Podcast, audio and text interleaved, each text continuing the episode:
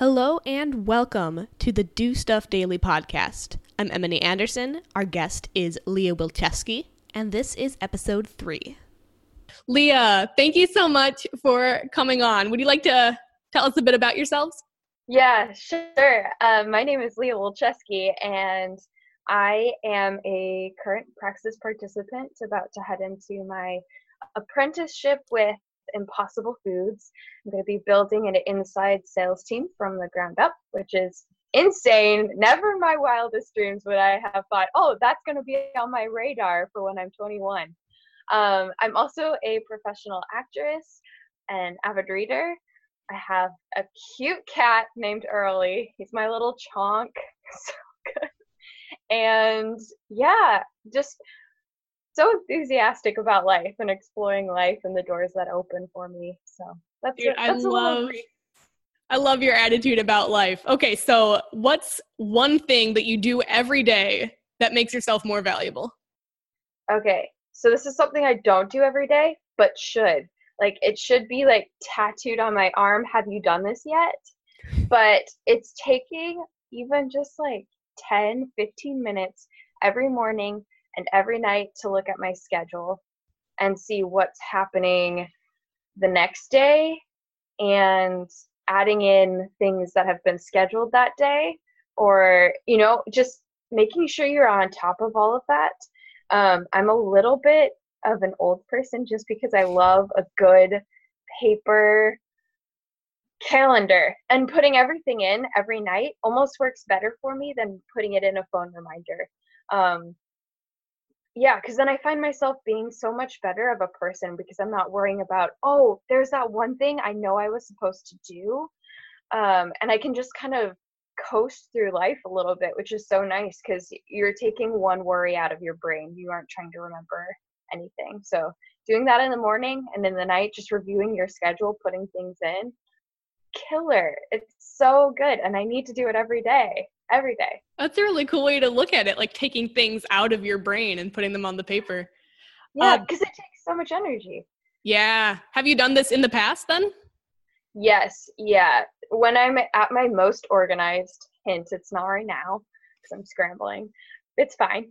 Um, but when I'm at my most organized and my most healthy, that's going to be like both physically and mentally, it's when I'm doing that um, because I know I can look at all of my blocks of time and reasonably say, okay, I have an hour to go work out now, or oh, I have an hour to just read in the morning because I also need to do that every day too.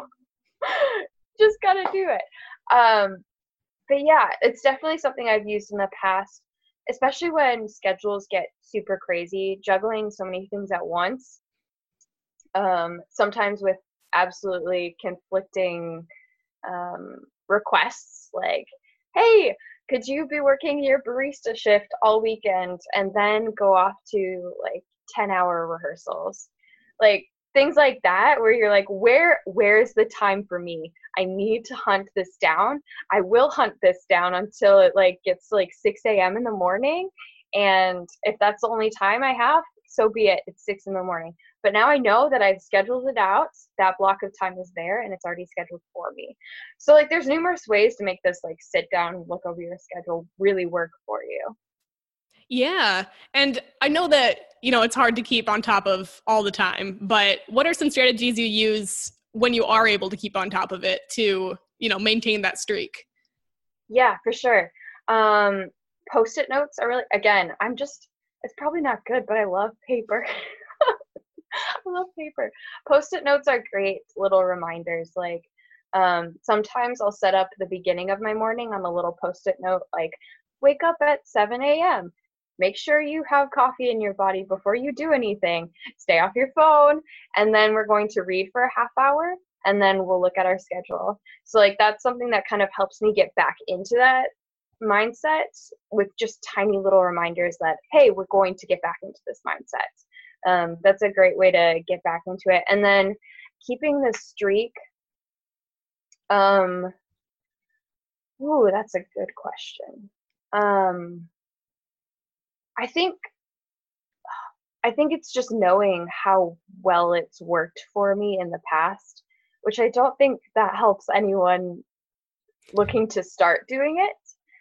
But being aware of how calm I get to be, um, how stress free I get to be, like understanding that situations can be stressful, but your organization of stressful events doesn't have to be stressful and it helps keep you cool it really does and knowing that um, helps me get way, back into it way better way better because when i start to see myself spiral spiraling like almost missing a meeting or almost forgetting that i had to be somewhere at like 10:30 that's like a half hour away is like when i realized, okay that's okay it's time to pull that method out and um, really start managing things better that way.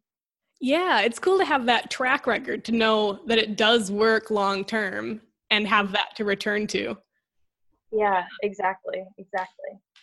Well, thank you so much for your input. If there's anywhere that people want to look you up, see what you're up to, uh, where can they find you? Yes, sure.